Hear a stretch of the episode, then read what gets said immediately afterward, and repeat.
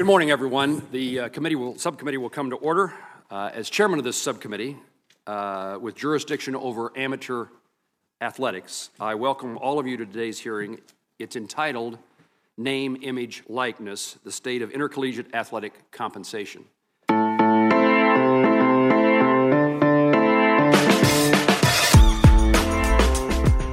Good morning. It's Wednesday, February 12th. You're listening to the College Football Daily. My name is Trey Scott. We're about to run the podcast that Connor Tapp and I cut just a few hours ago, but right now it's 1 a.m. when I'm recording this, 1 a.m. Central Time, and Michigan State, according to Bruce Feldman of The Athletic, has hired Colorado head coach Mel Tucker to replace Mark Dantonio. Interesting thing about this, Mel Tucker had already interviewed, had already been in the mix well before Luke Fickell, the front runner, said no, but Mel Tucker – who went five and seven in his first year at Colorado, uh, tweeted on Saturday a, a public rejection of Michigan State. He said, "While I am flattered to be considered for the head coaching job, I am committed to Colorado." Uh, tweet hashtag unfinished business. Bruce Feldman reported that this move happened. It seems like Michigan State, with multiple candidates saying no, circled back to Mel Tucker probably with more money. Tucker, 48 years old. He actually got his coaching start in East Lansing a long time ago in the late 90s as a graduate assistant. And he graduated from Wisconsin. He's from Cleveland, so he he knows the Big Ten area, having coached one year in the Pac 12 as a head coach, and then, of course, as an SEC assistant coach and coordinator. He was Georgia's defensive coordinator and secondary coach for two years before his time at Colorado and was an assistant head coach and defensive backs for Alabama under Nick Saban in 2015.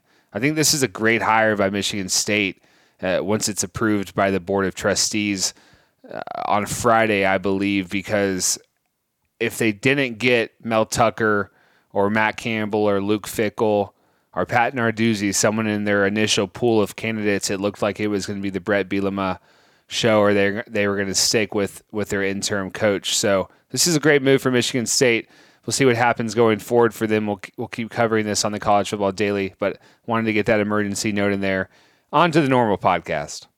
Trey, unfortunately, today's big college football news was that there was a Senate hearing about name, image, and likeness in college athletics, which means I am talking to you fresh off of watching two and a half hours of Senate testimony about name, image, and likeness. So uh, if I, I, we got to talk about it here, or else I've just done all that for nothing. You're the people's champ for watching all that for us and and kind of gathering all your notes. And I have a few questions because I follow college football for a living. I cover college football for a living.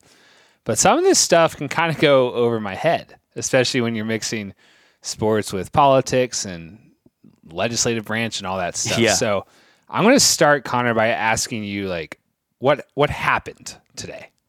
Yeah, so what we had today was five people, including NCAA President Mark Emmert, representing a range of different categories of stakeholders in major college athletics. And, the, and they testified before the Senate Commerce Subcommittee on Manufacturing, Trade, and Consumer Protection. It's a subcommittee of the Commerce Committee. Um, and they were testifying about the issue of collegiate student athletes profiting from their name, image, and likeness. In, in, addition to Mark Emmert, you had Big 12 Commissioner Bob Bowlsby, Kansas President Douglas Girod, uh, Executive Director of the National College Players Association, uh, Ramogi Huma, and current law student at Georgetown and former New Mexico track athlete Kendall Spencer, and all combined, they kind of uh, represented the range of perspectives of people touched by this legislation. Probably, maybe you could argue some perspective here or there was missed, but uh, it was, in the end, it was a pretty robust and representative discussion throughout the day. So, we've never seen anything like this. And I would imagine the timeline, and correct me if I'm wrong, the timeline for the reason this is happening right now is due to what we've talked about before here on the College Football Daily with state after state sort of creating or, or adopting their own bill, I guess, uh, about our, our proposal for how to fix the NCAA or, or how to pay college athletes. Is that sort of why this is happening? Yeah, so this was the first time the Senate has ever held hearings on this subject, and the and the reason why that's changed now is, as as you say, there are several states have already passed name, image, and likeness laws, and several more states have uh, laws working their way through the legislative process. And you know, all of them, uh, not all of that you you know you've got different states diff- representing dis- different regions of the countries and uh, different constituencies, and what you end up with is laws that look pretty different. So it becomes a situation where you've got you know 50 different states and you've got all the schools within those states com- competing for uh, student athletes as recruits and they're they're all kind of playing by different rules. So it's a very logical spot for congress exercising its authority to regulate the commerce uh, among the many states uh, to step in and provide some leadership here. And when uh, one of the members of the committee actually put to the people testifying, like, hey, what is it exactly that you want from us? Really, what they wanted, what they're asking for was to help them get a window, a window of time before these uh, state laws come into place to allow the NCAA to enact its own name, name, image, and likeness policy. They the, the current timeline for when that's supposed to roll out is sometime in 2021. Right now, they're supposed to uh, kind of give a preview, a, a, progress report of some of the ideas they've come up with, and they're supposed to publicize that sometime in April. But a lot of the senators on the committee kind of felt like, you know, that's not fast enough. Some of these laws are going into place sooner than 2021. So uh, the NCAA kind of needs to pick up the pace here. It's interesting that they don't think it's fast enough. In the last year, we've seen the NCAA kind of go, go from this is not an issue, this is not something we need to address.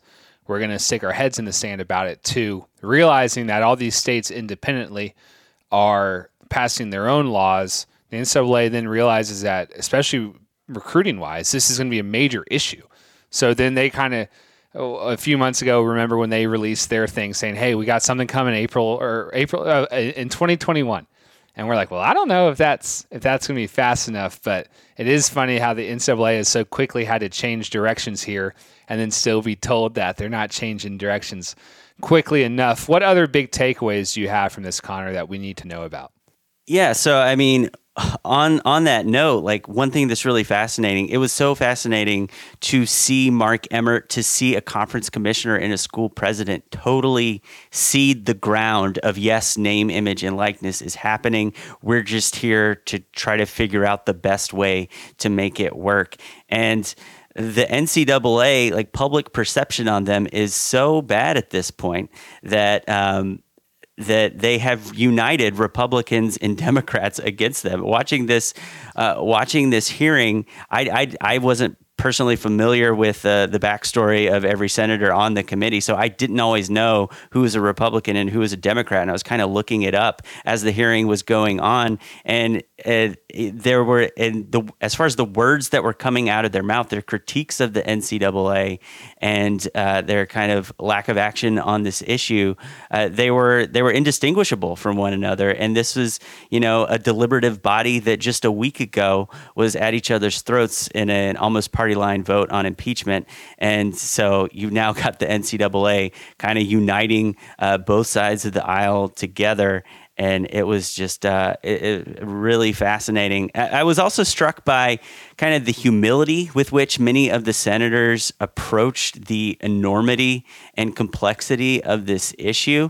Um, it, it, this issue intersects with so many other issues in college athletics. So the subcommittee chair was really making an effort to keep his members on topic. And he was mostly successful, with the exception of Tennessee Senator Marsha Blackburn going out of her way to kind of dunk on Mark Emmert for the NCAA suspending Memphis basketball player James Wiseman. Uh, Mr. Emmert, uh, if there was a potential conflict of interest, why wasn't the university and the Wiseman family informed earlier in the process? Uh, I, am not uh, um, involved in the details enough of that particular case to be able to answer your specific question. But you're the CEO, and when there is um, a lack of transparency or subjectiveness, the objectivity should come to you. I yield back my time. It was kind of at, at, at, a period of time, no matter what side of the aisle you're on, you're maybe feeling a little bit disillusioned about uh, what's supposed to be the great deliberative body in, in, our country. And it seemed like a day where people were acting in good faith to come together and try to solve like a really big problem. So some like anti NCAA sentiment is going to save this country. That's interesting. That's wow. Uh, it, it's always kind of funny when the NCAA or something. I mean, we know the NCAA is this big old slow moving ship, but it is funny. You kind of you said you know you're struck by the humility. I think it's sort of probably humbling for the NCAA to to go into somebody else's home, go into the Senate, and like they're not the big kid on you know they're not the they're not the scary bully anymore. Like they're sort of they're sort of kind of yeah beholden to the Senate. So yeah, yeah. I mean, they're kind of just there, kind of with their hat in their hand, asking asking for a favor. To like, I don't, I don't know. As I said before, the at one point one of the senators said, "What is exactly that you want?" Um, it doesn't, and, and what they want is kind of a stay of execution on NLI, uh, but it doesn't really seem like they're going to get that. If if what that means is the uh, the Congress passing a law, it seems like they're just not really interesting in passing a law. Several of the senators mentioned that what they see as being the path forward here is them uh, doing what they can to help the NCAA to figure out how to manage this issue on their own. You want to tell me where you're at in conversations about solutions? Because I, I'm going to tell you, be honest with you, you don't want us to solve this. You want us to help you solve this. So the question is, is where are we at in talks? Where are we at as far as putting stuff on paper? It was kind of interesting to see what the NCAA viewed as their biggest concerns presented by name, image, and likeness. One of them was not especially surprising, I don't think, to you or I. And I think legitimately is a really big concern that uh, it's going to take a lot of thought and probably a lot of times coming back to the drawing board after you've already passed passed some rules to kind of hone them and tweak them. Is how does this affect cr- recruiting? The intersection with the recruiting environment is the absolute epicenter of uh, this consideration. And uh, given the uh, entrepreneurial nature of coaching staffs, uh, they will find uh, very effective ways of uh, having third party inducements to enroll and transfer a big part of the NIL uh, environment. And, right. and it, it's that integrity that uh, I worry about the decline of. How does this affect situations where maybe the name, image, and likeness marketing deals being offered to a player becomes kind of a weapon in some recruiting battles, or for some players who are already at a school uh, in, in in a battle to get them to transfer to your school.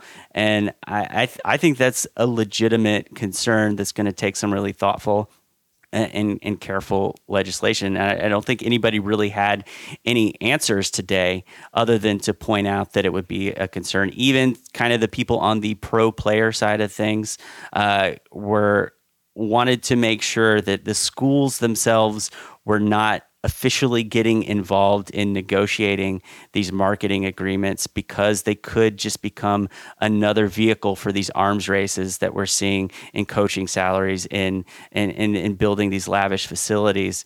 Um, so that's that's a really interesting uh, problem that I I don't know the solution to. I don't think the people there knew uh, at least today ha- had an answer for. Um, and, an, and another piece of that was the NCAA being really worried about maintaining their the amateur status, which I it was kind of a difficult argument to follow. I, I eventually got there, but basically, what their perspective on it was that if the schools did become involved in ha- in negotiating these marketing agreements for the players, then at that point it would become in totally inarguable that they were employees rather than uh, than amateurs, and so they were just really adamant that that was a hard line that they wanted to maintain. And in many ways, they they they might see name, image, and likeness as as uh, as a welcome opportunity to avoid having to categorize uh, players as employees, as we kind of saw the Northwestern Players uh, Union trying to kind of move to do that a couple years ago. Well, it's a lot. Uh, excited for April for this progress report that we're expected to have, unless they heed uh, the Senate's words and get something to us quicker than that. Also, was you know maybe wondering if they would discuss uh, EA Sports' NCAA football video game, but it did come up in passing, but they did Okay. not really they did not really dive into it uh, so much. It, well, yeah. I, I'm saving a week of PTO for whenever that day comes. So, so just a couple of other issues that I wanted to mention about the issues people raised uh, in the in, in the hearing that kind of made me perk up and think that was an interesting perspective I hadn't heard represented before. Uh, was uh, you did have some senators representing some more uh, rural states who were saying, you know, uh, maybe Nebraska. Uh, the Nebraska Cornhuskers might be disadvantaged relative to Georgia Tech when it comes to uh, name, image, and likeness because you know uh, Atlanta is much more of a big urban center, a lot more money in Atlanta, uh, and therefore maybe there are more marketing opportunities for the players to go to Georgia Tech, to go to Georgia than there would be for someone in say Nebraska or Montana. Some other people have kind of pointed out. Uh, uh, kind of uh, contradictory to that example is that hey in Nebraska the Huskers are the only show in town, so maybe that money is a little bit more concentrated. Whereas in Atlanta, you've got you know the Falcons, the Hawks, the Braves, and, and all kinds of other stuff. Um, an, another thing that was brought up was a, a, a concern, and I saw a lot of people debating this on Twitter, and, and uh, including John Solomon of the Aspen Institute and Nicole Auerbach of uh, the Athletic. There, there was this uh, thread of argument that there could be a Title IX issue here, and a concern about non-Olympic sports losing out. And I, I, I tend to think that this is. I- I'm not totally convinced by this argument. Uh, the uh, the logic goes that if people are now funneling money directly to players in the form of name, image, and likeness contracts, then maybe that is money that might have otherwise gone directly to the athletics department and might have been invested in the volleyball program or the tennis program. And so, and maybe in that way you get some uh, uh, disproportionate outcomes in terms of in terms of the different genders, in terms of the different sports. I I ultimately don't find that super convincing because I think that's uh, it's not necessarily clear to me that that money still wouldn't like I, I I don't know. Barton has Barton Simmons has pointed out before that you know like a five star prospect is still a five star prospect in football is still like a relatively risky investment compared to a, a, a you know football operations facility that will be there for at least like 50 years or something. So so maybe it's not super obviously the case that you're going to see all that money flow directly to the players instead.